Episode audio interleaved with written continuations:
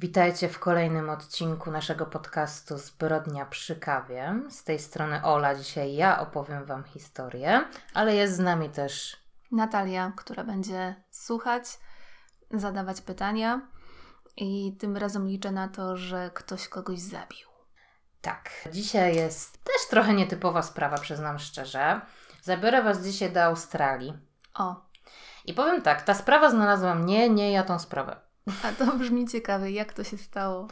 Szukałam kolejnej sprawy i tak naprawdę pracowałam nad czymś zgoła innym. Trochę mnie nurtowało, że to znowu by były Stany Zjednoczone. Mówię, nie, nie, miałam zabierać w różne miejsca te Stany Zjednoczone, Stany Zjednoczone. No i no oczywiście... Wiesz, ja na przykład się trzymam cały czas Polski, więc dla mnie mogą być cały czas Stany Zjednoczone. No ale wiesz, trochę mamy Polski i reszty świata, a tak trochę wyszło Polski i Stanów Zjednoczonych. Więc ja jestem odpowiedzialna za resztę świata. Na moich barkach niosę te wszystkie kraje, w których są zbrodnie. I słucham oczywiście podcastu jakiegoś kryminalnego. Znaczy nie jakiegoś, tylko tu konkretnie powiem.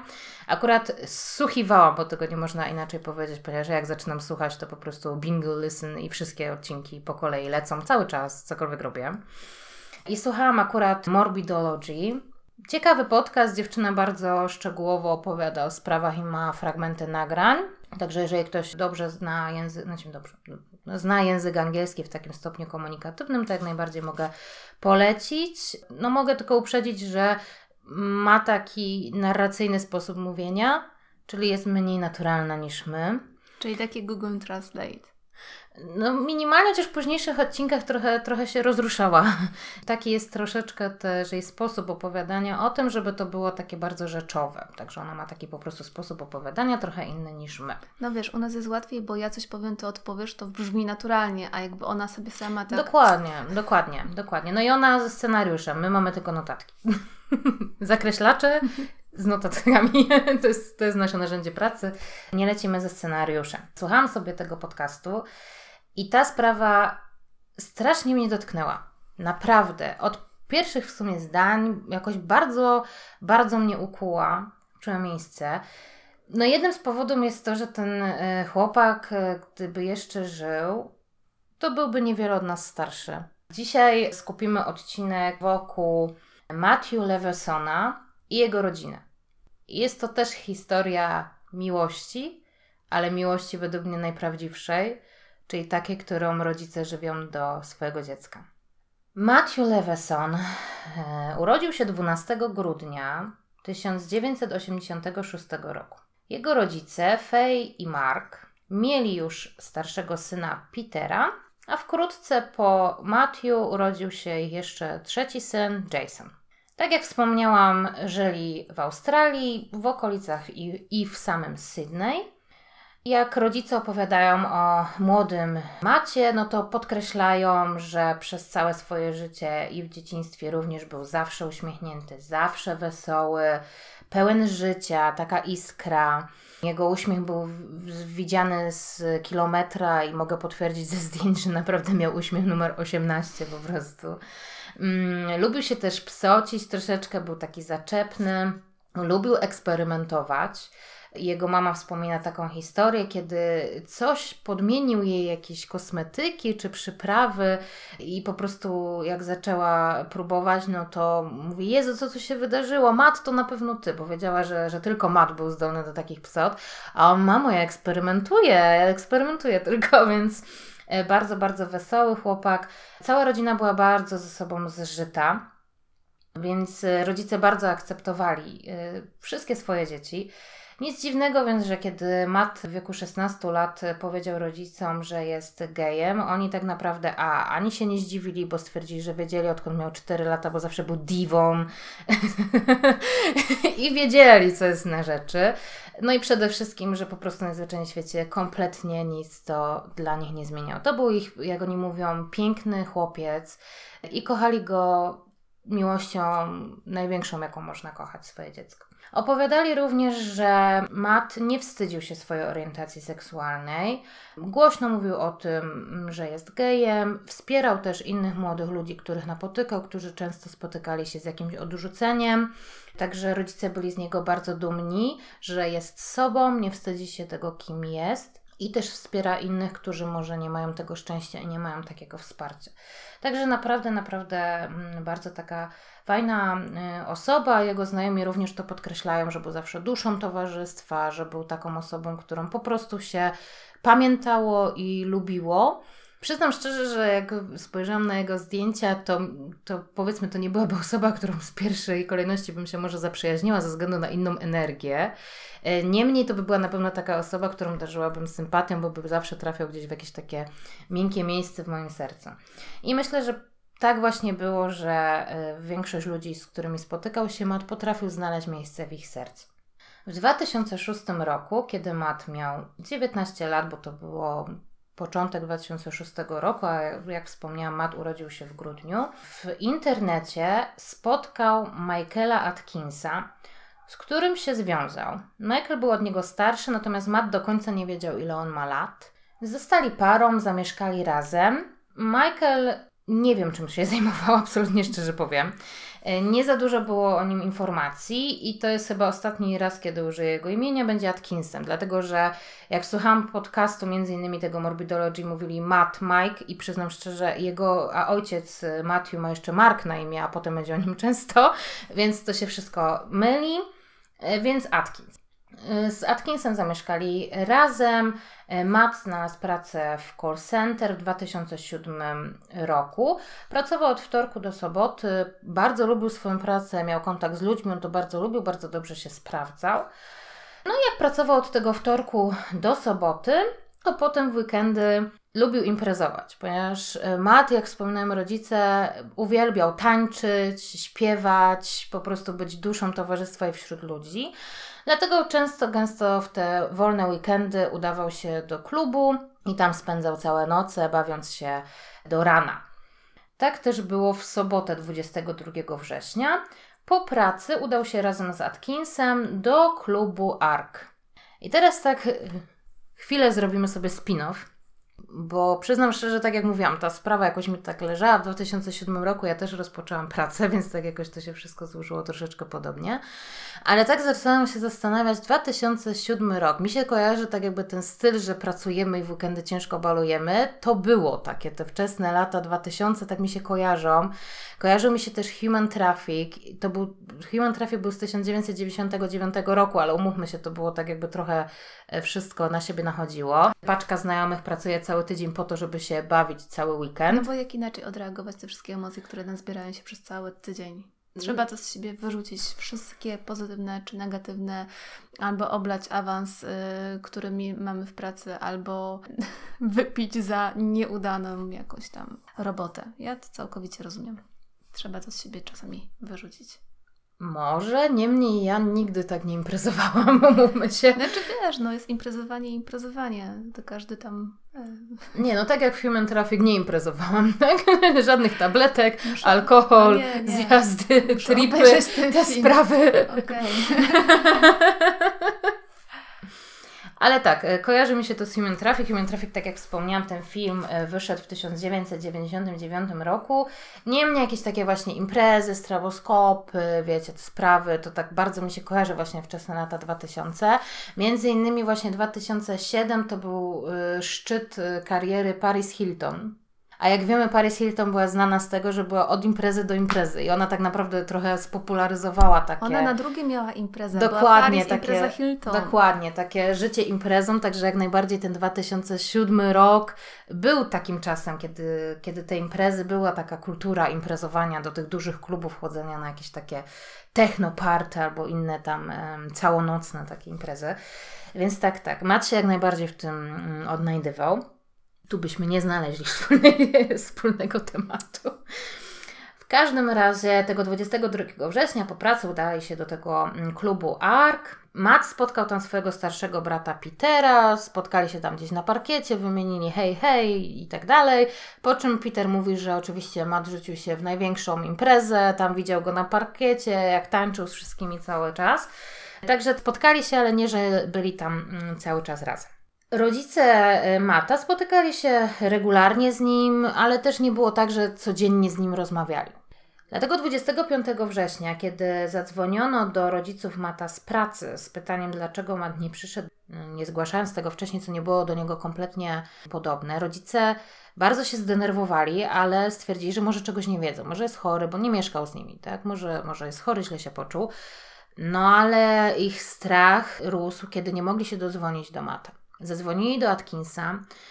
I Atkins powiedział, że e, no, no nie ma Mata, że faktycznie byli w klubie, wrócili tam nad ranem, tego 23 spędzili taką leniwą niedzielę, obudzili się około 14-15. Około 17 ten Atkins mówi, że wyszedł do sklepu, potem wrócił i się jeszcze zdrzemnął i jak się obudził, Mata już nie było, ale jego to mocno nie zdziwiło, ponieważ Mat coś wspomniał o tym, że będzie szedł do znajomych w tym dniu. Także położył się spać e, wcześniej, bo po tej imprezie był trochę jeszcze zmęczony. Mm, no ale jak obudził się już 24, to już się trochę tam mm, zdenerwował, że go nie ma, no i pisał do niego SMS-y. Jeden z tych SMS-ów e, brzmiał: e, Dzień dobry, kochanie, gdzie jesteś? Obudziłem się, a ciebie nie ma w łóżku. Wychodziłeś? Daj znać, gdzie jesteś. Tęsknię. XXX. Czyli całuski, całuski, całuski, tak? To Tak. tak się tłumaczy. Tak, Mhm. tak, tak, całuski. Dla tych, którzy nie wiedzą. E, tak, no. Okej. My wiemy, ale nie stosujemy. Nie? No nie. Także mówi, że pisał, no ale też no nie wie, myśli, że może poszedł do, do znajomych. No rodzicom wydało się to trochę dziwne, no czemu ich nie zawiadomił, czemu do nich nie zadzwonił. No niemniej tak naprawdę mieli co innego na głowie. Obdzwonili jeszcze parę osób, a kiedy nie znaleźli Mata i on nadal się z nimi nie skontaktował, no to zgłosili oczywiście zaginięcie na policję. Policja przyjęła zgłoszenie, niemniej w jednym z, z tych programów, ponieważ tak naprawdę głównymi moimi źródłami są trzy programy, y, dwa podcasty, jeden program, czyli te Morbidology, o którym mówiłam, Australian True Crime oraz 60 Minutes Australia. To już jest na YouTubie taki dostępny program typu jakieś takie wiadomości, coś takiego. Natomiast y, faktycznie w którymś z tych źródeł rodzice wspomnieli o tym, że czuli się tak jakby traktowani trochę z, taki, z tak z góry, trochę niepoważnie, e, dlatego że jeżeli dobrze zrozumiałam, to oni byli z takiej części miasta, że tam było tak sobie, powiedzmy, pod tym względem, że się zdarzało właśnie, że były jakieś tam narkotyki, że młodzi ludzie właśnie tak znikali, potem się pojawiali gdzieś, bo gdzieś tam poszli właśnie poimprezować i tydzień ich nie było w domu. Dlatego tak mieli wrażenie, że nie są brani na serio na samym początku. No niemniej policja zaczęła poszukiwania. Mm, Rodzice e, Mata występowali w telewizji z apelem, że, że jeżeli ktoś coś wie, jeżeli ktoś coś słyszał, to żeby się do nich odezwał. Znajomi pisali na tablicy na MySpace, ponieważ Matt był bardzo aktywny na MySpace, natomiast faktycznie od kilku dni nie było tam aktywności, co też było bardzo, bardzo alarmujące. Pisali na tej tablicy, że, że co jest, że odezwij się, cokolwiek się stało, jesteśmy z tobą. Rozdawali ulotki na ulicy, że jeżeli ktoś widział, żeby się odezwał, bo myśleli, że może miał wypadek, może gdzieś, gdzieś ktoś widział po prostu. Wysyłali też takie masowe SMS-y o treści Drogi przyjacielu, Matthew Leveson zaginął. Jeszcze nie jest za późno. Pomóż nam, proszę. Czyli Także- jednym słowem ta, to zaginięcie było bardzo, bardzo mocno nagłaśniane i na w, e, so, social media. Znaczy na, tab- I- na ma- kanale, nie wiem jak to się nazywało, MySpace. No MySpace to e, ja bym tak... No, to, Taki to- Facebook wczesny. Tak, do social media tam tych Taki wczesnych zaliczyła. blogo Facebook, bo to tak trochę... Muzyczny bardzo taki. No bo tam można było w blog. tle se temat Tak. muzyczny i tak jak blog zrobić tło, Tak, jakieś tak, tam tak. obrazki i tak dalej, ale Miało jednocześnie MySpace. E, ja nie miałam, no, ale, ale wiem o co chodzi. Tak, ale y, no, to tak jak mówisz, to bardzo, bardzo szybko zaczęli działać i bardzo. Bardzo rodzice bardzo, bardzo aktywnie, tak, bardzo, bardzo aktywnie e, brali udział w tym, żeby Mat się odnalazł, żeby ktoś coś powiedział. 27 września znaleziony został samochód Mata. Toyota Corolla z 20 1999 roku. 27 września. Czyli ile dni po imprezie? 7 dni, tak? Cztery dni, 23 września Aha. nad ranem oni wyszli z tej imprezy. Tak jak wspomniałam, 27 września został znaleziony samochód Mata, Toyota Corolla z 1999 roku, U nas też to był bardzo popularny samochód. Mam wrażenie, że on był taki klasykiem samochodowym. Tak jak narysujecie samochodzik, to on tak wygląda. Ale Matt był bardzo, bardzo dumny z tego samochodu, że go ma. Wiadomo. Jego pierwszy samochód. No, to rozumiem. W bagażniku miał taki wielki głośnik. To też klimat taki wczesny 2000 mam wrażenie. Tak. Także Niektórym e, jeszcze zostało do dzisiaj. tak, impreza na kółkach, wiecie Mhm. o co chodzi. E, Także Matt bardzo dbał o ten samochód. No naprawdę było to trochę alarmujące, że znaleźli ten samochód. Zwłaszcza, że znaleźli go na parkingu przy toaletach publicznych przy rezerwacie Warata Park w Sutherland. Było to miejsce, gdzie znane było z tego, że potajemne schadzki tam miały osoby seks- homoseksualne, które nie chciały się ujawniać. Mhm. Rodzice Mata oczywiście powiedzieli, że absolutnie nie mógł on jechać tam w takim celu, dlatego że on nie krył się ze swoją orientacją. Był i- do tego w związku, więc po co miał na jakieś schadzki jeździć do, przy Parku Narodowym przy kiblach? Nie musiał tego robić absolutnie nie pasuje to do Mata.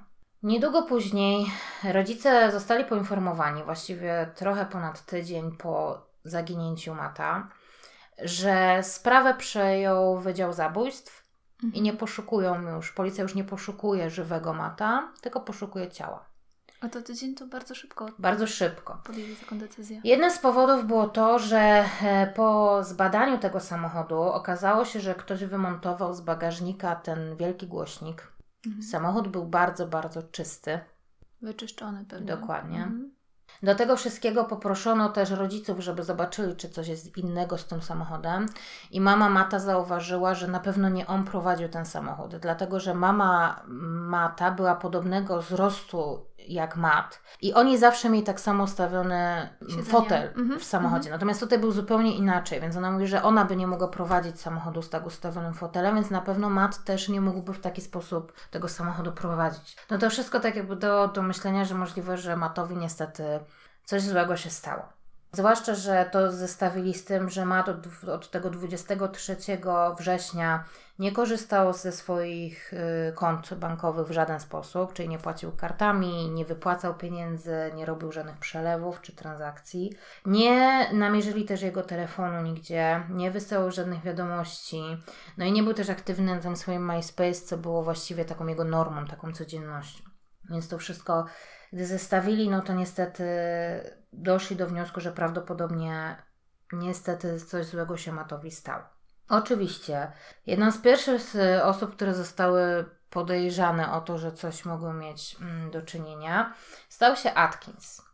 I bynajmniej nie pomogło mu to, że w tym samochodzie znaleziono paragon ze sklepu, który był datowany na ten 23 września na godzinę 12.20. A jak wiemy, on mówił, że o 14.15 dopiero się obudzili tego 23 września. No i kiedy on oczywiście spytany o to, tak jak mówię, to nie ja, ja tam nie byłem, nie wiem co to jest za paragon, ale znaleziono odcisk palca na tym paragonie. I do tego wszystkiego na monitoringu ewidentnie to był on. I kupował taśmę, tą taką szarą duct tape, te, wiecie, w Mhm, Stanach to wszystko mhm. tym naprawiają, i motykę. Policja poprosiła rodziców Mata, żeby z podsłuchem udali się do Atkinsa i tak jakby nieoficjalnie go trochę wypytali o tą No motykę. Tak najczęściej jest w tych sprawach morderstwa, że podejrzane są najpierw te osoby najbliższe, czyli rodzinę. tak, partner, zazwyczaj partnerka. partnerzy, tak? Mhm, Małżonkowie albo właśnie partnerzy. No i niestety, no to często gęsto są te prawdziwe tropy, tak? Tak. Także e, poproszono rodziców Mata, żeby z podsłuchem udali się do Atkinsa i spytali go o, to, o tą motykę, o co w ogóle chodzi, pod pretekstem, że przyszli tak jakby z nim zjednoczyć się w bólu. Mhm. że, żeby pogadać o macie, że, że na pewno też źle się z tym czuje, że ma tego mata nie ma i tak dalej, i tak dalej. E, No i faktycznie tam rozmawiali z tym Atkinsem, mama Mata wspomina, że był cały zdenerwowany, taki nie, nie patrzył na nich i kiedy spytali go tak mimochodem, że tam policja coś o jakiejś motyce gada, o co chodzi w ogóle z tym? No to, to on tam mówi, że faktycznie no był, ale to tak źle wygląda, dlatego on się nie przyznał, bo on kupił tą motykę, żeby uprawiać ogródek warzywny. No tak. I przecież taśma też się przyda do przyklejenia kwiatka. A taśma to jest, wiecie, to jest do wszystkiego jest. Ta taśma jest do wszystkiego, więc to jest normalne, że ją się kupi. Nie, ale motyka to... Mhm. Motyka pierwszej potrzeby.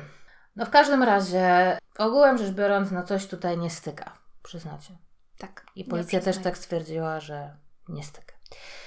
No i doszli do wniosku, że tak, no ciała nie ma, oni szukali koło tego samochodu w tym parku narodowym, na wszystkie strony, gdzieś niedaleko, no bo stwierdzili, że jeżeli to, to ciało ktoś tam wiózł, no i przytaszczył, no to, to nie mógł za daleko i tak dalej, i tak dalej. No ale niestety nic nie znaleziono i w 2008 roku, w sierpniu, Atkins został aresztowany i został postawiony mm, w stan oskarżenia jako podejrzany Czyli o prawie zabójstwo. rok po wydarzeniach. Tak, Mhm. tak. No bo cały czas prowadzono to śledztwo, próbowano znaleźć ciała. No bo żeby jakieś konkretne dowody, bo to wszystko były dowody poszlakowe. I Oczywiście dowody poszlakowe potrafią być bardzo mocne i są też dowodami, bo niektórzy bardzo je dyskredytują, natomiast to są też dowody. Natomiast fakt jest taki, że no nie są takim, wiecie, No tak, jeżeli nie zostało znalezione ciało, no to ciężko udowodnić, że w ogóle było jakieś morderstwo. Dokładnie. E, Także, także no, no na dowodach poszlakowych, ale zdecydowano, że te dowody poszlakowe są na tyle silne, że mm, można, można tutaj go postawić ten stan oskarżenia. Zwłaszcza, że doszły, doszli do tego, że w tym dniu 23 września po trzeciej w nocy Matt napisał do znajomego Mike znów ma problem. Zabiera mnie do domu, nie pozwala mi zostać. Pieprzony gnojek. Po chwili napisał, musi się powiedzmy tak takim tłumaczeniu, ogarnąć. Oczywiście ja to tłumaczę tak, żeby to miało ten wydźwięk, no bo jakbym tłumaczyła jeden do jeden, to byśmy tutaj mieli naprawdę. Ale chodzi o taki wydźwięk, bo Mhm. Matt był widocznie zdenerwowany, musiała być jakaś taka sytuacja niemiła i No kiedy... musiała być jakaś kłótnia między nimi. Dokładnie, kiedy, zobaczy, kiedy z, z, przejrzano monitoring z tego klubu, no to zobaczono, że około drugiej w nocy wychodzą razem. Matt wygląda na zdenerwowanego, natomiast około trzeciej ten y, Mike sam wraca, ten Atkins sam wraca do tego klubu już bez Mata i tak jakby mniej więcej w tym czasie Matt pisze do tych swoich znajomych, tak? Także zestawiono też, ym, też tą informację. I we wrześniu 2008 roku y, odbyła się rozprawa. I teraz co wyszło jeszcze podczas tej sprawy, prócz tego? Wyszło to, że Atkins poznał Mata w sieci, mm, online. Mhm. No i tak naprawdę Matt wtedy był z kimś innym, no ale zaczęli rozmawiać i ten Atkins roztaczał przed nim, że te właśnie nocne życie i że on ma dostęp do jakichś tam takich narkotyków, one tak działają i potem jest po prostu impreza taka, że ło Jezu Maria i tak dalej. Wyszło też to, że Atkins w momencie, kiedy Matt zaginął i miał te 20 lat, to Atkins miał lat 44 A, okej. Tak? Wyszło, że był bardzo zaborczy. mm, Kiedy ktoś zwrócił uwagę na Mata, to. Znaczy, tak powiedziałam, a okej, dlatego, że tak miałam takie przeczucie, że będzie kimś starszym, ale Ja, stwierdziłam, ja że- wspomniałam, że jest od niego starszy, rodzice Ale nie że o wiedzieli, Matt nie wiedział, ile on ma do 24 końca. lata. Tak, Matt nie wiedział do końca, ile on ma lat. To dopiero wyszło, jak e, były tam brane od niego zeznanie i tam rodzice zauważyli wtedy, że podawał tak jakby swoją datę urodzenia i byli też zdziwieni, że, że po Mhm. prostu jest aż o tyle starszy. No, upewnili się, że to faktycznie tyle ma lat podczas tej rozprawy, kiedy wiadomo, no było to też tam jakoś podnoszone. I tak jak wspomniałam, był bardzo zaborczy, kiedy ktoś zwraca uwagę chociażby w tym klubie na, na tego mata, to, to robił mu jakieś tam sceny zazdrości, albo właśnie wychodzili nawet do tego stopnia, że nie zostawiał Mata sam na sam z mamą. Mama wspomina, że Mat przyszedł do kuchni, żeby jej pomóc coś tam zrobić. No wiadomo, normalnie, rodzinna sytuacja.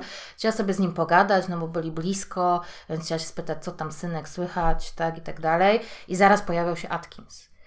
I, I atmosfera automatycznie no, robiła się dziwna, tak? No bo no, nawet gdyby nic nie było na rzeczy, no to powiedzmy, no, no jeżeli mamy partnera i chcemy sobie po prostu porozmawiać z mamą, to jakby stał za nami i patrzył, no to to jest dziwna sytuacja, tak? No jest taki, tak jakby go osaczał, przytłaczał. Dokładnie. Mhm. Dokładnie. Młodszy brat i przyjaciele też e, potwierdzili, że kiedy Matt już był trochę zmęczony tą sytuacją, że jest taki właśnie zaborczy. Była taka jedna sytuacja, że kiedy w jakimś klubie byli, właśnie się tak jakby odszczekał, że, że o co ci chodzi i tak dalej, trochę mu się postawił, no to Atkins go bardzo mocno pchnął o ścianę, że, że Matt mówi, że strasznie go to bolało. Zagroził mu, że albo stąd wyjdą, albo coś mu zrobi. Także Matt tak naprawdę był już na tej takiej stopie, że już chciał to zakończyć. Tak, w tym momencie, kiedy, kiedy byli w tym ARG i tak dalej, on już, on już mówił o tym przyjaciołom, że on chce to zakończyć, y, ponieważ y, właśnie ta zaborczość, nawet agresja, do tego wszystkiego Matt skarżył się też y, właśnie przyjaciółce, że Atkins każe mu podrywać młodych chłopaków i proponować trójkąt seksualny. No i tak jakby bardzo mocno na to nalegał, więc Matt tak jakby no, to robił, ale ani się w tym nie odnajdywał, jemu nie sprawiało to przyjemności, y, czuł się z tym źle, no ale tak jakby robił to dla niego. I to było takie już y, jakby normalne na jakichś imprezach co jakiś czas w taki sposób postępowali, także, także Matowi to bardzo nie odpowiadało. Do tego wszystkiego e, wyszło to, że Atkins handlował narkotykami, nie tylko je sprzedawał, ale też tak jakby kupował duże ilości, potem jakoś tam mniejsze ilości jakimś tam pośrednim dealerom. No i e, na miesiąc przed, przed tym zaginięciem Mata, e, no też tam ktoś tam zeznał, że się z nim spotykał na jakimś parkingu, Mat był w samochodzie, także tak jakby Mat o tym o tym wiedział i dostęp do narkotyków tam w jakiś sposób też przez to miał. Rodzice um, mówią, że prawdopodobnie po prostu sobie eksperymentował, ponieważ nigdy nie zauważyli u niego, żeby miał jakiekolwiek um, objawy tego, że jest uzależniony nie wiem, jakieś utraty wagi, czy, czy jakiekolwiek zmiany w wyglądzie, cały czas był taki sam, w pracy się sprawdzał, zawsze stawiał się na czas, więc no prawdopodobnie po prostu takie imprezowe branie narkotyków. Oczywiście na dłuższą metę to żadne wytłumaczenie, to, to, to może się przemienić w nauk potężny, zwłaszcza, że to już może być nauk, kiedy się czeka na ten weekend, żeby wziąć te narkotyki, to to już jest nauk, moi mili. Także, także to nie jest tak, że ja to chwalę i spoko nie ma problemu. Niemniej no, nie można było udowodnić, że Matt był narkomanem. Tak, po prostu jakieś takie, jak to się, weekendowe branie narkotyków. Narkotyki są bubu w każdej formie, ale, ale... Także to też wyszło podczas tej um, sprawy, wyszło też podczas tej sprawy, że ponoć już dzień po zaginięciu Mata Atkins był dość aktywny w sieci, rozmawiając z różnymi młodymi mężczyznami. To było w jednym z dokumentów. E, no ale wyszło to, co jest takie pewniejsze, bo to się powtórzyło, że 6 października, czyli umówmy się, dwa tygodnie po zaginięciu Mata, spotkał się ze swoim byłym i już 7 uprawiali seks w hotelu. Bo się tak umówili tego 6. No to bardzo się że, y, przejął tym, że On się tak pocieszył, musiał odreagować, samo mi życzę odreagować No. no i tak jakby wyszło też, że przed matem, y, niedalekiej przeszłości przed matem, tam nie, nie robił już w ogóle jakichś takich dalszej odkryć archeologicznych, y, no to spotykał się właśnie w celach seksualnych z innymi mm, siedemnastolatkami. Y, także lubował się w młodszych partnerach. I teraz tak, bo Czego nie powiedziałam, to 21 urodziny Matt planował z pompą mhm. wyprawić. Mhm. Jego rodzice, tak jakby rodzina w ogóle spotkała się w tym dniu i zjadła razem kolację, wspominała Mata i, i tak to wyglądało. Natomiast on planował to zrobić z pompą. No i zaciekawiło mnie, od ilu jest człowiek pełnoletni w Australii. O dziwo jest trudno znaleźć, od ilu jest po prostu pełnoletnią osobą. Natomiast wszędzie znajdziesz, i nie wiem, jakieś angory i inne, od ilu jest wiek zgody seksualnej świadomej. Mhm. Ta, wiek zgody. No, no. Także to znajdziesz bez problemu w Australii od 16 roku życia, czyli tak jak w Polsce. I chyba z tego, co zrozumiałam, pełnoletność również jest od 18 roku życia, tak jak w Polsce. Natomiast oni chyba tak mają, że od 21 roku życia tak jakby legalnie można już alkohol i takie rzeczy, trochę tak jak w Stanach. Mhm. Także mają podzieloną tą pełnoletność. Z tego co ja zrozumiałam, ale źródeł na ten temat o dziwo nie ma dużo. Tak, mhm. co jest przerażające, że bardziej nas interesuje od ilu lat możemy uprawiać seks na wakacjach, a nie od ilu lat możemy z kimś pić. Także smutne. Ale przejdźmy dalej. Atkins oczywiście, obrona Atkinsa polegała na tym, że Atkins uważał, że Matt po prostu uciekł, że on mówił, że chce wyjechać do Tajlandii, że on na pewno uciekł, żeby obrona nawet, obrońca nawet sugerował, że pewnie po to, żeby ukarać Atkinsa, że e, bardzo agresywnie atakował nawet tego młodszego brata Mata, który miał wtedy 18 lat. Atakował, że on nie znał swojego brata, że to był narkoman, że nie wie do czego był zdolny, że opowiada historie, o których nic nie wie. Bardzo, bardzo agresywna obrona. Nastawiona na to, żeby zasiać w ławie przysięgłym wątpliwości. No tak, żeby źle przedstawić ofiarę, Tak. a Atkins, taka, taka biedna istotka, wplątał się w ten e, okropny związek Dokładnie. i teraz jest biedny, oskarżony. Tak, Mhm. mowa końcowa obrońcy była taka, że czy możecie, tak oczywiście parafrazując, czy możecie z pełną pewnością wykluczyć to, że Matt po prostu gdzieś wyjechał? Czy możecie wykluczyć to, że Matt wyjechał, wyszedł, spotkał się z kimś innym i wtedy coś go spotkało? Sprytne.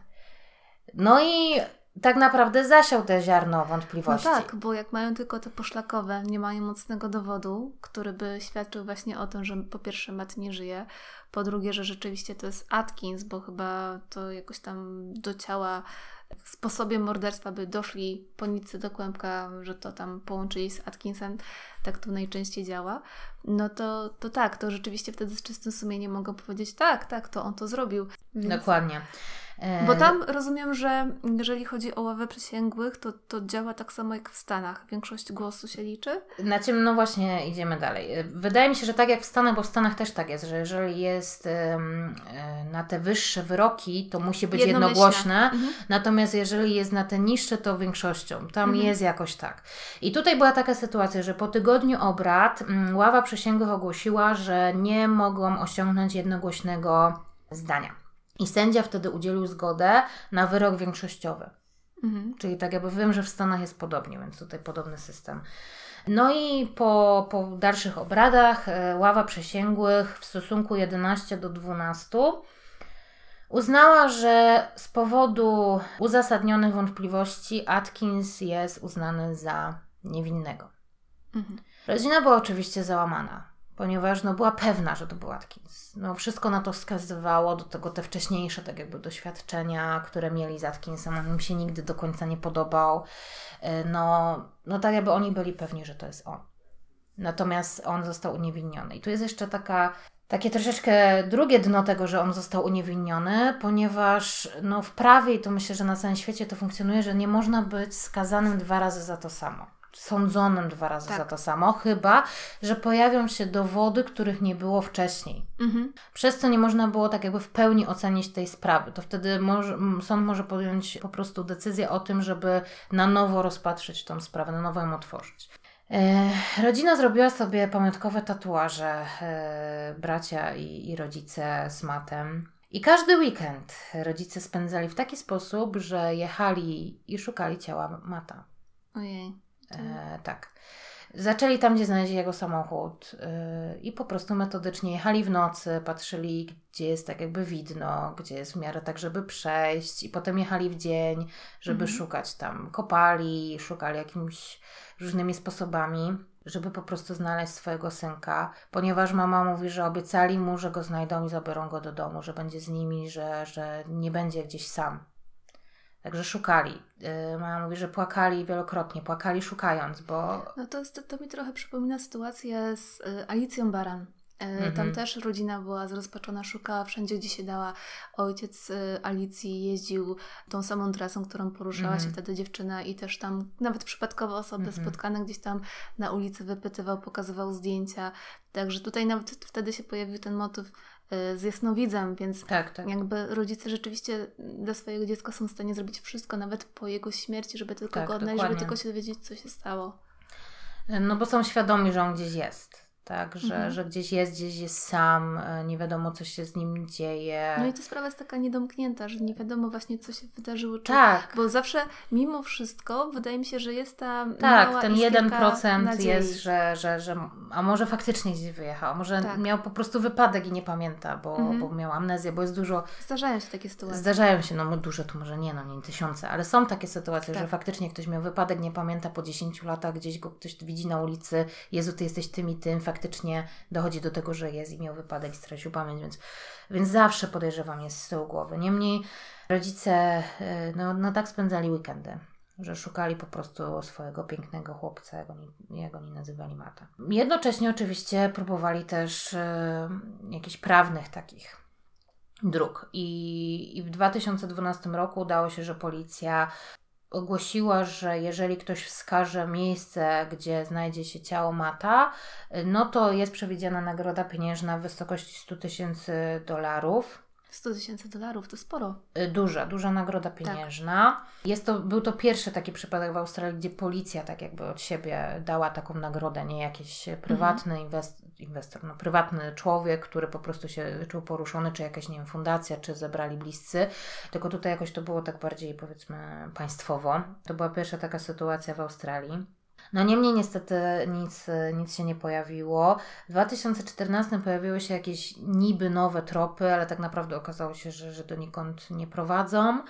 W połowie 2015 roku w sieci pojawiły się jakieś takie posty, że to ja zamordowałem Mata, że, że w taki taki sposób, że, że tak i tak go tam zakopałem i tak dalej.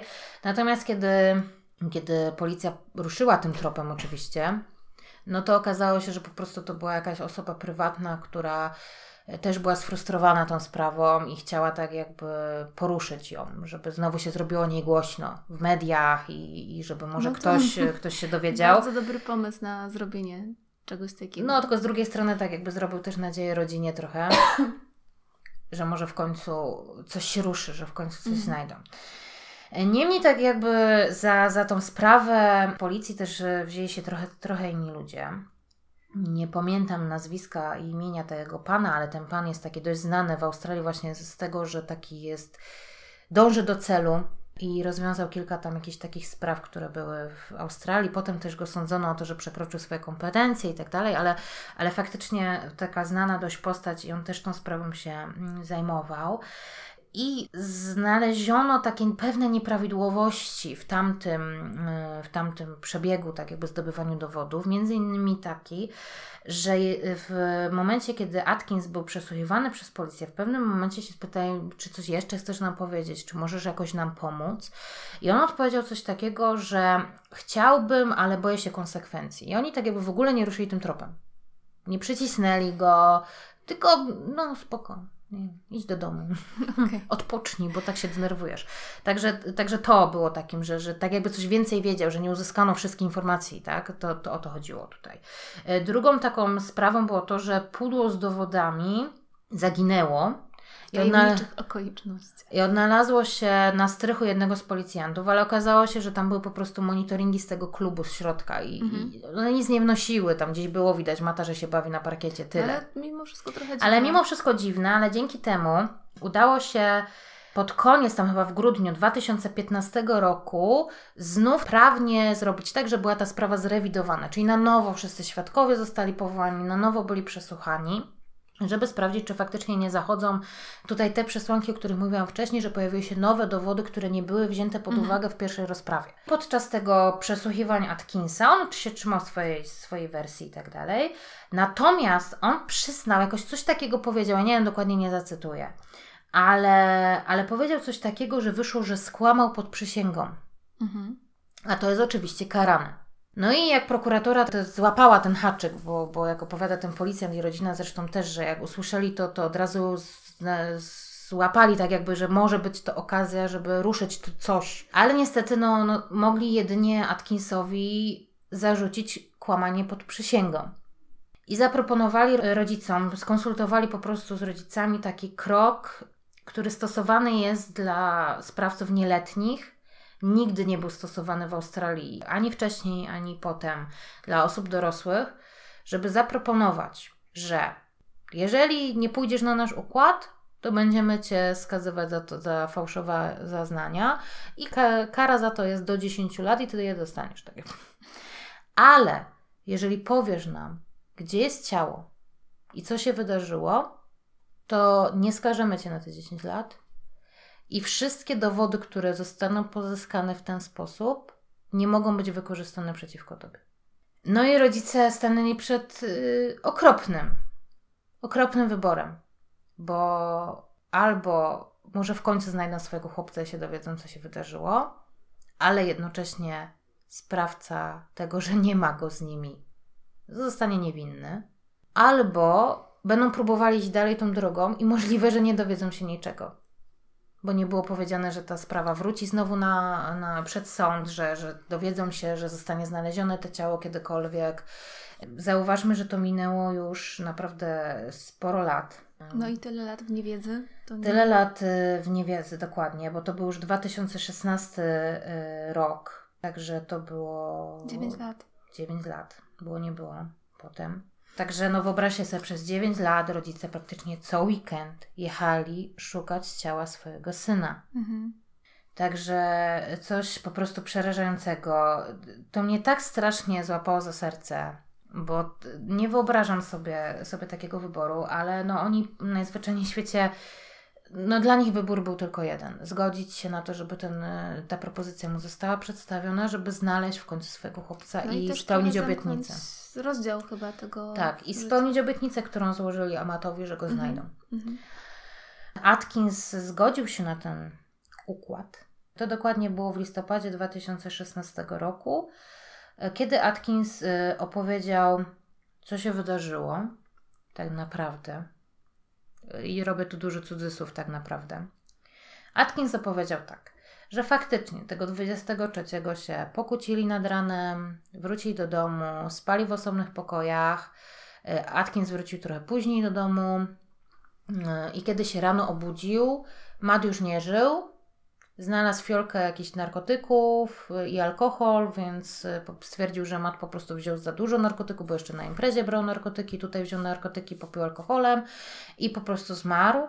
Nie zgłosił tego na policję, ponieważ a bał się wstydu, że, że tak jakby tak młody człowiek był z tak starym człowiekiem i on jeszcze go nie dopilnował. Poza tym te narkotyki, poza tym jego mama nie wiedziała, że jest gejem, a on miał też jakąś reputację, której nie mógł sobie zszargać. I tak jakby wszystko to mu powiedziało, że tak jakby nie może sobie pozwolić na to i faktycznie pojechał po tą motykę i tutaj kto kopie grób motyką? No kuźwa szpadel kup. Naprawdę nie wiem, no już On był zdenerwowany, wiesz, to wszystko w emocjach, No. no. nie wiedzieć co robi. No i pierwsze, co by ci przyszło, to motyka. Dobrze, że nie wziął, nie wiem, tej, tej takiej małej dziabki, co się robi, no, kurczę, grządki. Tej. Grabki. No albo te taka, wiesz, ta, taka mała, wiem. wiesz o co mi chodzi. No wy nie wiecie o co chodzi, ale te takie, wiecie, taki mini szpadelek, co jest. No dobrze, że nie to. Mini ale było, ja myślę, że chyba byłoby bardziej efektywne niż tą motyką. Rozgrabiać grób. Dół. No dobrze, może on no mówię, emocje tutaj Tak. nie oceniajmy. No, no ja zamierzam oceniać. To mam w końcu sprawcę, gdzie mogę po prostu zniszczyć go, tak. Nie lubię go. Jak nie ja zauważyliście. Nie, ja też nie. Nie, no po prostu debil, no. Przepraszam, tak się nie mówi, jest to brzydkie, ale co do niego mogę powiedzieć. Jemu się należy ta łatka. Także tak, Atkins, y, Atkins powiedział, że także mm, kupił tą motykę, wymontował ten głośnik, notabene ten głośnik też został w garażu ich wspólnym znaleziony, także... Ja tak sobie myślę, że wiesz, jeszcze ta motyka, nie? To mogła być taka zmyłka, bo właśnie pierwsze co to myślisz sobie łopata, a tutaj motyka jest taka nieoczywista. Po co mu motyka? Bardzo nieoczywista. Mhm. Bardzo. To no. dla zmyłki, ja Ci mówię. To miało zmylić policjantów. Dobra. Przeceniasz go trochę, ale dobra. Okej. No. Niech ci będzie, że to było celowe. E, W każdym razie. No i wymontował ten głośnik. Tam wspomniałam, zapomniałam wspomnieć, że oni już wcześniej odkryli, że ten głośnik był u nich w garażu, ale on stwierdził, że Matt go wymontował, bo był zepsuty czy coś na styl. Także tak, wymontował ten głośnik, żeby schować Mata do bagażnika w kocu. Potem go wyciągnął w tym kocu i gdzieś wciągnął tam i go zakopał. Narysował jakąś tam mapkę, no i policja naprawdę chciała, żeby został Matt znaleziony. Minęło już tyle lat, że zrobił wszystko, żeby ten Atkins sobie dobrze to przypomniał. Wzięli ten samochód Mata, żeby on prowadził ten samochód. Załatwili mu jakiś manekin, żeby on mógł go tak jakby wpakować do tego bagażnika, wypakować z tego bagażnika. Nawet dwie hipnozy był, żeby sobie przypomnieć te rzeczy. Zabierali go tam w nocy, żeby mógł mieć podobne tak jakby doświadczenia, żeby mógł jak najbliżej wskazać te miejsce. No i w tym listopadzie były te poszukiwania. Mm, Rodzice tam też byli oczywiście. Mama miała zalaminowane takie zdjęcie z mała Mata, na odwrocie którego było napisane, że e, dotrzymaliśmy słowa synku, w końcu będziesz z nami. No ale niestety e, tym listopadzie ciała Mata nie znaleziono. Atkins cały czas utrzymywał, że to było w tym miejscu, że tam na pewno gdzieś jest, no może gdzieś się pomylił, wiadomo, 9 lat minęło, ta natura też się zmienia, tak, to nie jest tak, że to jest betonowe, także, także tutaj to się trochę zmienia. I w maju 2017 roku Znowu powtórzono te poszukiwania. Ekipa pracowała po 11 godzin dziennie, taką mini koparką, tam takie archeologiczne prace i szukali. I rodzice wspominają, że była tam takie drzewko. Livistona australijska. Naprawdę ta sprawa mnie wstrząsnęła, skoro szukałam chyba dobrą godzinę, jak się nazywało to drzewo. Po angielsku ono się nazywa e, Cabbage Tree Palm. E, I faktycznie to było takie jakby od ziemi taka palma duża. Ale, ale po polsku nazywa się to Livistona australijska. No i oni sobie tak pomyśleli, że takie, to tak było mniej więcej wielkości wyższe trochę niż dorosły człowiek, o może tak. E, taki normalnego wzrostu. I oni sobie tak pomyśleli, hmm, do ogródka byłaby fajna ta palma, taka, taka, taka, akurat by nam pasowała, tam wróg i tak dalej, no bo wiadomo, no powiedzmy, jak to jest już któryś dzień poszukiwań, dziesiąty rok poszukiwań, no to już troszeczkę też masz takie boczne myśli. Ale też policjantów, tych detektywów, tak trochę drzewo zainteresowało i powiedzieli, żeby tam sprawdzić, żeby je tam przekopać, bo może pod drzewkiem jakimś tam było zakopane. Zresztą przez 10 lat no to też urosło, więc może tam tego drzewa wcześniej nie było. I faktycznie, kiedy było to drzewo naruszone, bo zobaczyli pod nim, to faktycznie znaleziono szkielet i potwierdzono, że to jest ciało mata. Rodzice tą wykopane drzewko zabrali do domu. Aż mam gęsią skórkę. Dokładnie. Oni, oni je wkopali i, i takie mam, powiedzmy, też, żeby pamiętać o tej całej mhm. sytuacji. E, także, także znaleźli, znaleźli swojego chłopca.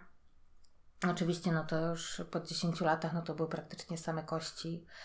No i tak jak wspomniałam, no w ramach tej ugody cokolwiek by było odkryte z tym ciałem związane, nie można by było wykorzystać to przeciwko Atkinsowi.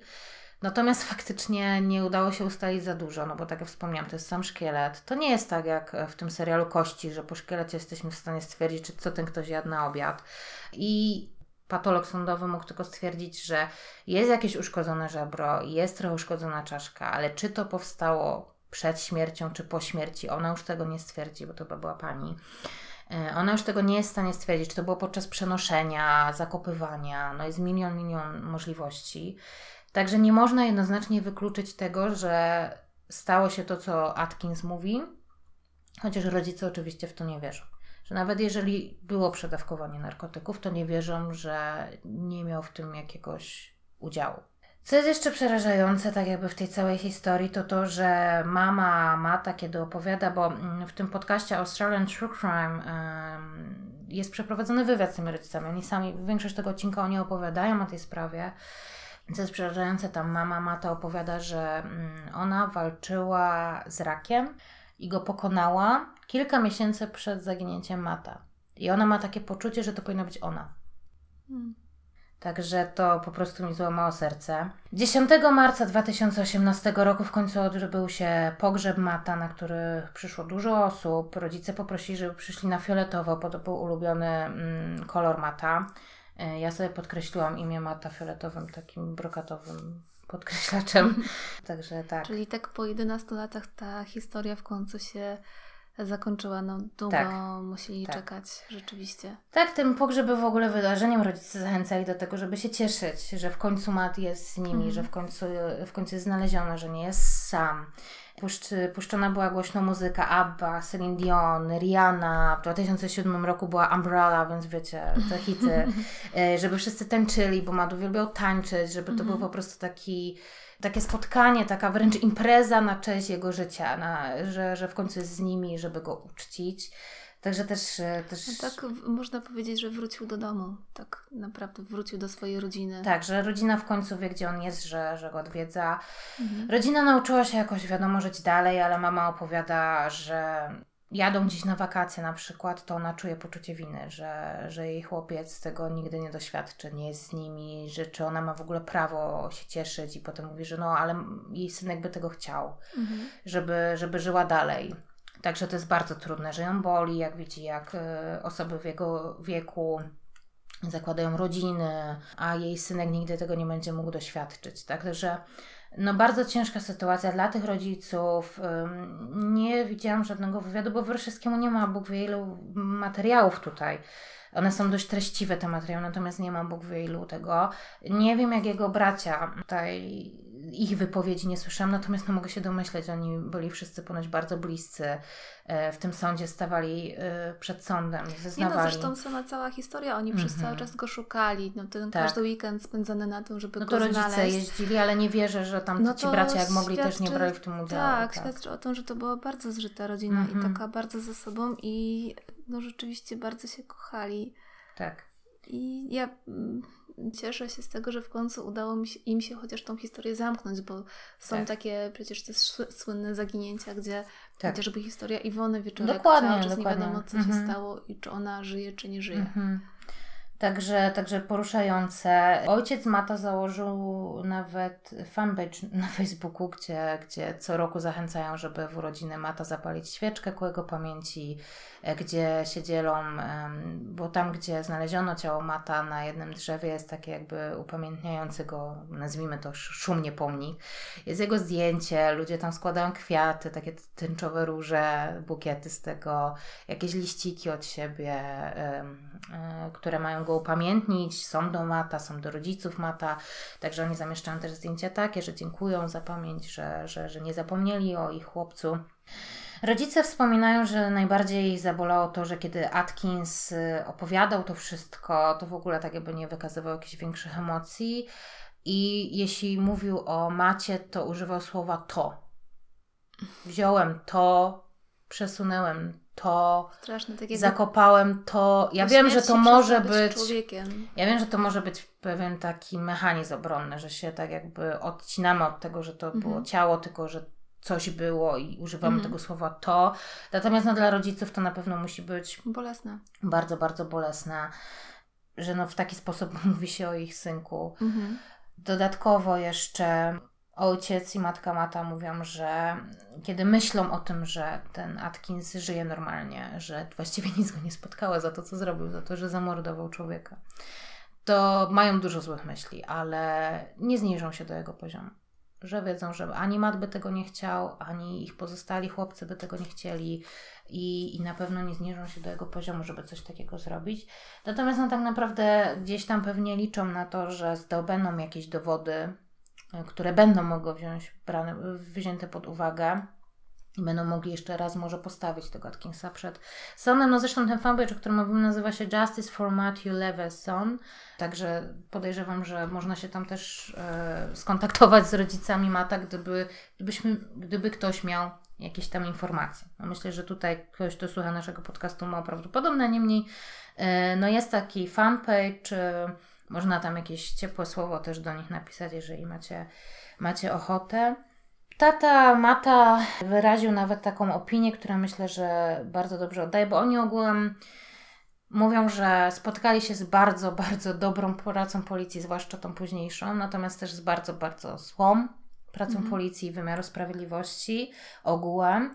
No i on mówi, że tak naprawdę to nie jest system sprawiedliwości, a po prostu system. Mhm. I myślę, że to trochę tak jakby pokazuje, jak to wygląda. I ja wiem, że tak naprawdę tutaj w tej sytuacji no, wszystko mi mówi, że to był Atkins.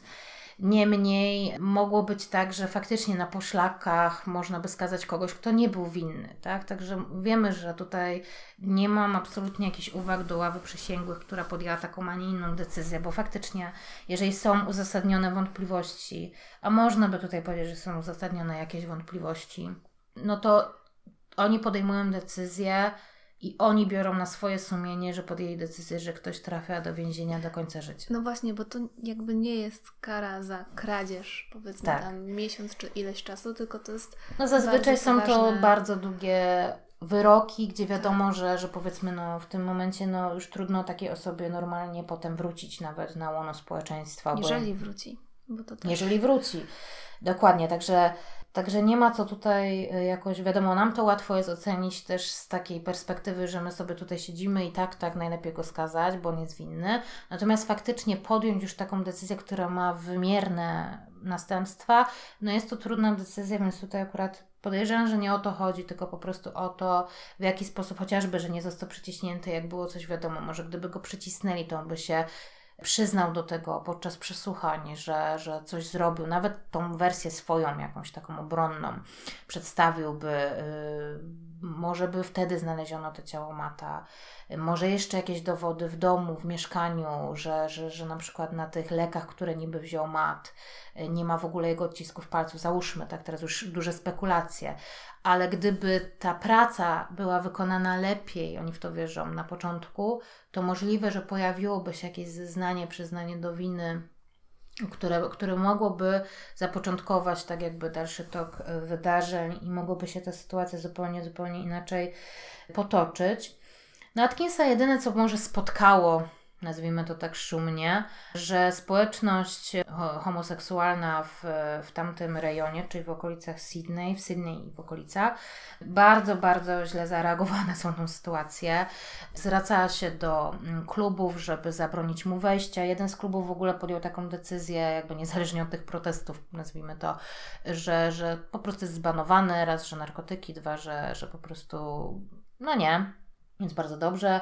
Klub sportowy, do którego należał, e, wszyscy członkowie zagrozili odejściem, jeżeli nie zostanie usunięty z klubu sportowego, więc został usunięty, znaczy usunięty. Po prostu no, powiedziano, że nie życzą sobie, żeby, żeby korzystał z ich usług. Czy jakieś tam mimo wszystko konsekwencje, może nie takie e, dosadne, jakbyśmy chcieli, ale były, bo został z tego, co już trochę wykluczony z tego społeczeństwa, w którym funkcjonował. Możliwe, e, że na, nie wiem na jaką skalę, ale przede wszystkim jego imię, nazwisko zostało ujawnione oraz wizerunek, więc y, nie jest pod jakimś tutaj ochroną pod tym względem, więc y, każdy może zobaczyć, jak on wygląda, y, każdy może zobaczyć, jak on się nazywa.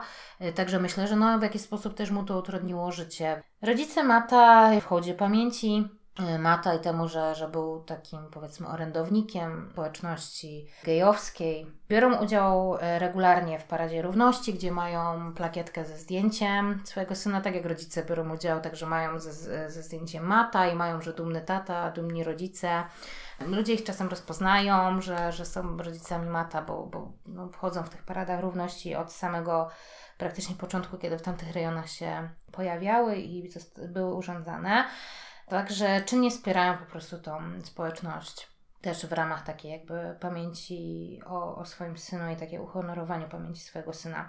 Y, także tak naprawdę, tak jak wspomniałam, ta sprawa jest bardzo trudna na wielu poziomach, bo, bo tak jak mówię, chłopak pełen życia, pełen radości życia, szeroko lubiany, po prostu no, no, spotkało go coś bardzo, bardzo złego. Taki, który dopiero zaczynał swoje życie. I tak, bardzo, bardzo młody, bo, bo on miał 20 lat. Tak, mhm. Miał 20 lat, także tak naprawdę jeszcze był głupiutki w tym wszystkim. No, nasze pierwsze związki wiemy, jakie są. No, no także, no ciężka, ciężka sprawa.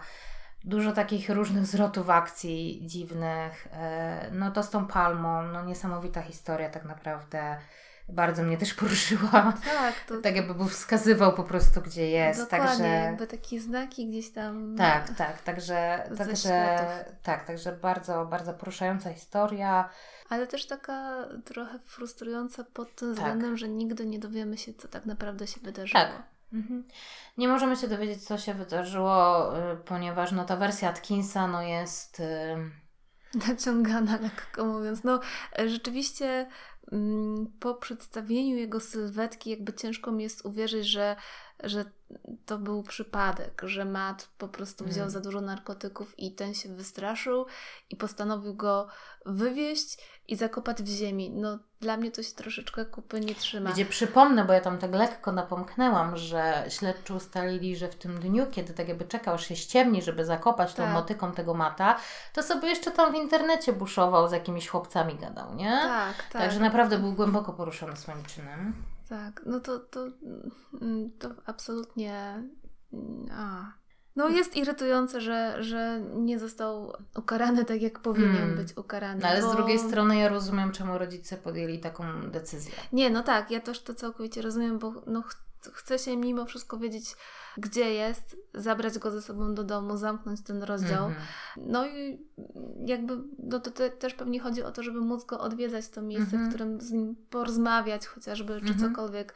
Więc absolutnie rozumiem pewnie, wydaje mi się, że to była najlepsza decyzja, którą Tak, zawsze, że nie mieli podjąć. pewności, że w, w ramach tej rewizji tego, tego wyroku, tego procesu, tak naprawdę coś odkryją nowego, że nawet jak odkryją te ciało, no po 10 latach byli świadomi, że z tego ciała mogą już nie wyczytać, jaki był powód. Także mogło być tak, że mogli jeszcze szukać i, i kolejne 10 lat albo i i 20 lat i nie znaleźć tego ciała, a on i tak by był na wolności, i tak by był na wolności, tak? No straszna historia, strasznie trudna. W ogóle dużo osób było zaangażowanych, dużo osób było bardzo oddanych tej sprawie, też po tej stronie mm, prawa, także to też nie można tak zero-jedynkowo, że wszyscy, wszyscy źle i zrobili swoją robotę, że tak Mhm. powiem. No niemniej faktycznie trochę jest frustrujące to, no ten jeden szczegół mnie strasznie boli, że oni nie poszli tym tropem, że go nie przycisnęli mocniej, e, tylko tak jakby obchodzili się z nim trochę delikatnie, gdzie no wszystko wskazywało na to, że miał coś do czynienia z tą, z tą śmiercią, albo chociaż zatajeniem tego, co się wydarzyło, tak? Także naprawdę, no, no tak jak wspomniałam, no ta sprawa mnie bardzo poruszyła, także się nie dziwcie, że tutaj i sfrustrowała. Bardzo mnie wzruszyła ze strony tych rodziców i tak dla, dla mnie ta historia jest o, o takiej miłości prawdziwej y, rodziny Mhm. do siebie nawzajem. I głównym bohaterem tutaj zdecydowanie jest Matthew i jemu jest ten odcinek poświęcony, tak jak wspomniałam, Atkins i z Atkinsem. Ja wcześniej powiedziałam, że po to, żeby się imiona nie myliły i faktycznie one się strasznie myliły, jak słuchałam tego jednego podcastu, gdzie używano jeszcze e, Mark, Mike i Matt i ja nie wiedziałam o kim jest mowa, bo mi się te wszystkie skróty myliły, jak tylko słyszy się, to też inaczej się odbiera te imiona, więc one były tak strasznie podobne. E, Natomiast faktycznie ja nawet nie mam ochoty go Mike'iem nazywać, tylko, tylko absolutnie Atkins i, i tak zostaje. I chyba te źródła tutaj też y, wrzucimy, bo warto. Ja na Oczywiście. przykład z ciekawością chociażby zobaczyłabym sobie ten odcinek, no i jak ten cały Atkins wygląda. Też dla mnie jest trochę taką y, ciekawostką, że on był o, o te 24 lata starszy, Mhm. a tego nie było widać, jakby nikt nie był w stanie. Znaczy nie, wszyscy widzieli, nie, nie, Wszyscy on wygląda jak sta- tatusiek, tak, tak. Tak? No, I Bo- wtedy też wyglądał. okej, Nie, okej. nie, nie, to nie tak, że nie widzieli. Wszyscy widzieli, że on jest dużo starszy, tylko no nie wiedzieli, że może aż tyle starszy, Mhm, tak, no mhm. bo no jak się tam może postarał i nie wiem, odpicował, to może wyglądał na 30 tam 6 powiedzmy, nie? Natomiast faktycznie, no, no wszyscy widzieli, rodzice też widzieli, Matt też wiedział, że on jest dużo starszy, natomiast nie wiedzieli ile, bo on to tak dość skrupulatnie ukrywał. Nawet rodzice tam wspomnieli, że Matt nawet żartował, że on przed nim ukrywa e, prawo jazdy i tak dalej, żeby on nie mógł zobaczyć daty urodzenia. No ale wiecie, to też nie tam ostracyzm jakiś z tego tytułu, to też się powiedzmy nie należy, że ktoś jest partnerem dużo, dużo od Ciebie starszym. Nie, no miłość nie wybiera, a tutaj akurat No. ta miłość okazała się dla, dla Mata fatalna. Tak. Myślę, że to była też to może taka trochę fascynacja, taki inny świat, te wy- imprezowy, te jakieś narkotyki On i tak dalej. żyć. i- Tak, i- tak jak i- wspomniałam na początku, on lubił eksperymentować, Mhm. tak? Patrzeć nowe rzeczy, próbować, jakieś takie granice ćwiczyć. Także tak, także niestety to było dla niego jakoś tam zgubne, natomiast absolutnie to nie była jego wina, umówmy się. No nie o to chodzi, bo, bo po prostu młodym, cieszącym się życiem chłopakiem, jakich jest tysiące. Tak. No. Także, tak jak wspomniałam, sprawa mnie mocno poruszyła, sama mnie znalazła, gdzieś mi w serce utknęła i nie, nie mogła mi wyjść z głowy. Bardzo, bardzo chciałam ją opowiedzieć, więc stwierdziłam, że zabiorę Was dzisiaj w takie Ten świat. miejsce. Do Tak, Australii. Do Australii dzisiaj, tak. Jak macie jakieś komentarze, może macie jakieś też informacje na temat tej sprawy, o której Ola dzisiaj nie wspomniała, to Mhm. chętnie oczywiście się dowiemy, poczytamy do... Tak, ponieważ parę spraw tu było dla mnie takich trochę niedoprecyzowanych. Na przykład ja tak jakby z doświadczenia, jak wyglądają sprawy sądowe i te, o tym podwójnym skazaniu, że za to samo nie można mieć i tak dalej. Natomiast w tych sprawach to tak było nie do końca, to tak wyszło na zasadzie yy, w 2015 na nowo i zaproponowano mu, ale czemu? W jednym tylko źródle znalazłam właśnie, że, że ze względu na te podwójne oskarżenie, tak? ale, ale to tak bardziej wywnioskowałam i tutaj na tej jednej poszlaczce się mm, zasugerowałam. Także tu takie parę było takich detali, które bardziej mi się wydaje, że, że Mhm. dobrze zrozumiałam. Zwłaszcza, że większość tych rzeczy, które słuchałam na temat tej, słuchałam na temat tej sprawy. Ja jednak jestem, e, lubię sobie poczytać, więc tutaj o dziwo też Wam dam link do Wikipedii. Nie jestem fanem Wikipedii, ale ona dość dobrze sumuje te informacje i z tego, co zweryfikowałam z tymi podcastami, które, które słuchałam i z tym 60 Minutes Australia, to, to faktycznie e, te dane się jako tako zgadzają, więc jest tak dość to opisane, że możecie sobie to tam takie review tego wszystkiego, resume, przepraszam, tego wszystkiego przeczytać. Także, także tutaj też. I tak jak Natalia powiedziała, jeżeli coś e, macie jakieś sugestie, może macie propozycje, jakieś inne tego typu tematy ciekawe, które, które mają jakiś taki plot twist, tak jak tutaj te, te, te dziwne porozumienie, no to oczywiście piszcie do nas na nasz mail zbrodnia przy kawie małpa gmail.com. Albo odzywajcie się na naszych social media, czyli na Facebooku Zbrodnie przy kawie podcast i na Instagramie Zbrodnie przy kawie. E, Tak. Chętnie przeczytamy każdy komentarz, każdą wiadomość, Tak. więc śmiało piszcie. Ja obiecuję, że za tydzień, w poniedziałek, bo jak zauważyliście, nasze, nasz podcast jest publikowany zawsze w poniedziałek rano. Staramy się, żeby omylić Wam tak, sobie i tygodnia. Wam umylić trochę kawusię poniedziałkową, która jest smutną kawą. smutną kawą, ale bardzo potrzebną, żeby Tak. zacząć ten ciężki tydzień. To tak, to jak najbardziej za tydzień przeniesiemy się znowu do Polski. Ja mam dla Was kolejną sprawę, ty- tym razem e, w moim wykonaniu dotyczącą mężczyzny. To będzie No. mój pierwszy podcast Zbrodni przy kawie, gdzie bohaterem będzie głównie mężczyzna, więc mam nadzieję, że będziecie słuchać jak najbardziej, tak jak dzisiaj nas słuchaliście i oczywiście do usłyszenia. Do usłyszenia.